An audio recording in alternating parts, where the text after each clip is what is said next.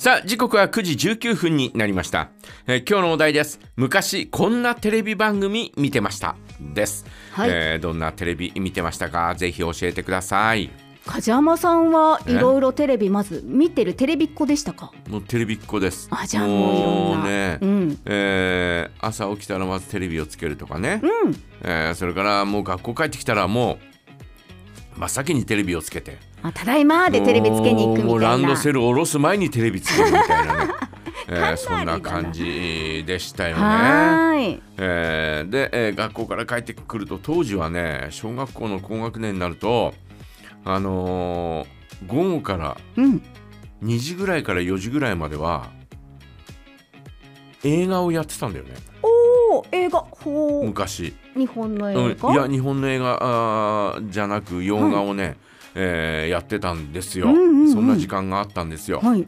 でそれを見たりとかですね。で大体、えー4時ぐらいからは再放送うん。の番組があって、ドラマとか。えードラマの再放送ですね、うん。えー当時はですね青春ものの再放送が多くて「えー俺は男だ」なんていうね、えー番組はその時間帯で見たりとかですね、えん。ーしてました。ね。えーまああーそんなあーかんまあ午後からはそんな感じでね。で、えーそこからまあ夕方からはですね、えーまたあー6時から NHK のニュースがあって、うん。で、えー6時15分から、えー今度はですね、えー少年ドラマシリーズっていうのが始まるわけですよ。うん。6時違うな。6時から6時5分までがニュースで6時5分からだったかな、えーがあって、うんうん。で少年ドラマシリーズの、えー第1作が「タイムトラベラー」といってね、あのー今でいう筒井康隆のはい。小説の「時をかける少女」うんあれのおあそれを原作にしたドラマが、えー映像版の第1作が「タイムトラベラー」という NHK のその少年ドラマシリーズでやってたんですよ。えー、そうだったんですね。で毎回毎日えーやってるんですよ。その、うん。お月曜から金曜日までかな、えー毎日えーやってて。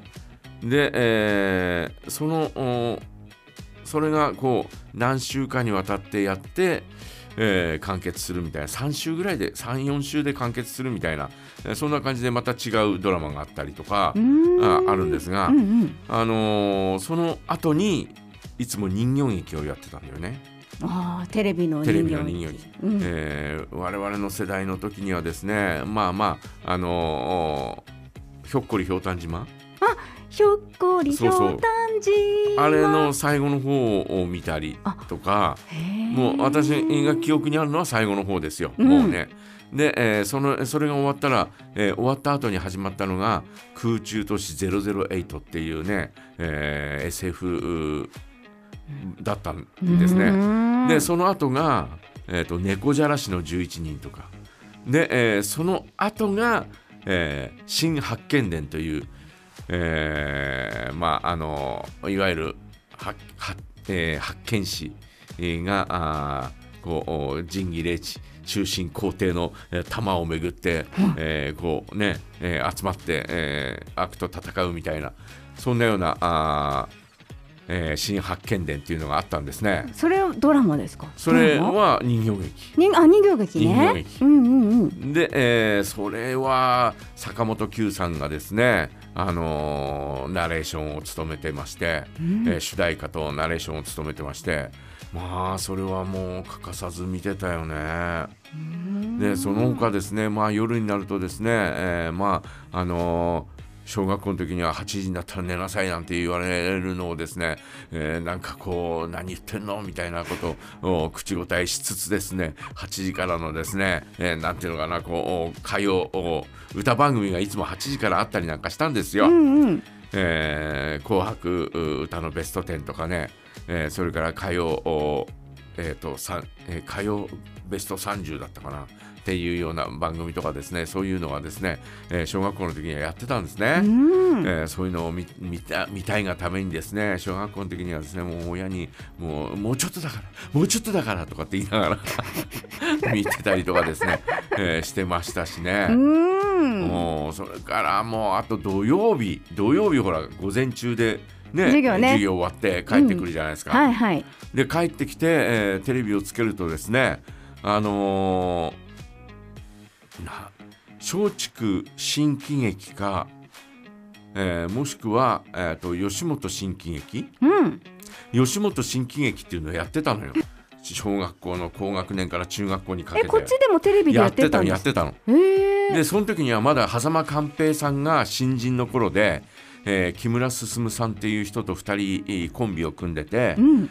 で、えーあっちこっちでっちっていう、うえー吉本新喜劇うんをやってたんですよね。へえでそれはよく見てたし、えー裏番組で松竹新喜劇で、えーをやって、えーたんですね。でそういうのを見たりなんかしてるうちに夕方あー5時4時半ぐらいからかな、えー、とローラーゲームっていうのがやあって、はいえーまあローラーゲームは熱狂したよね。ローラーゲームって何をやるんですか？ローラーゲームやってるところを。ローラーゲームっていうゲームゲームなんだゲームっていうか、なんだけど、うん。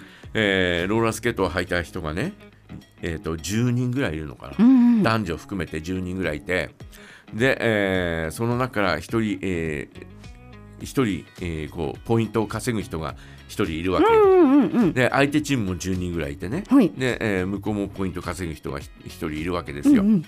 で、えーもうこう長いこう、おねえーバンクがあって、えーそこをお滑りながらで、えーポイント稼ぐ人が、えーずーっとこう一周回って、うん。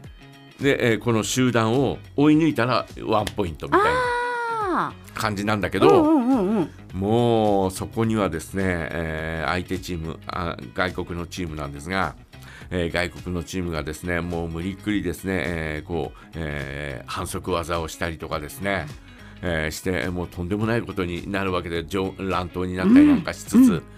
で、えーまあ、あのお相手チームにはですねコーチみたいな人が必ずついてて、えーそのコーチみたいな人がですね、えーこうちょっかい出して、えーそのポイント稼ぐ人を転ばせたりとか、えーそれにえーそういうのに対抗しつつですね、えーこうおまあまあ、いわゆるローラースケートを履いたプロレスみたいなもんなのよ。へえでそのローラーゲームっていうのはもう熱狂したよね。やっぱりどっちか応援するチームを決めてやるんですか？まあまあもうもうもちろん東京ボンバーズっていあそっかそっうか。えー日本チームしか応援しないんだけど。そっかそっか。もう相手チームは本当にもう完璧な悪役だからあの多分あの、えー、と東京ボンバーズもアメリカ行ったら悪役になるんだろうけれど、うんうん。えー完璧な悪役だからもうおひどいのよ。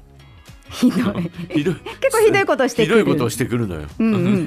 えーででもうあのそれにえー対抗してですね、えーやったりとかですね。まあ楽しかった。熱狂だったんですね熱もうねテレビの前で。もう全あの日本中熱狂だったよ。あの当時は中学校の1年生ぐらいだったと思うんだけどな。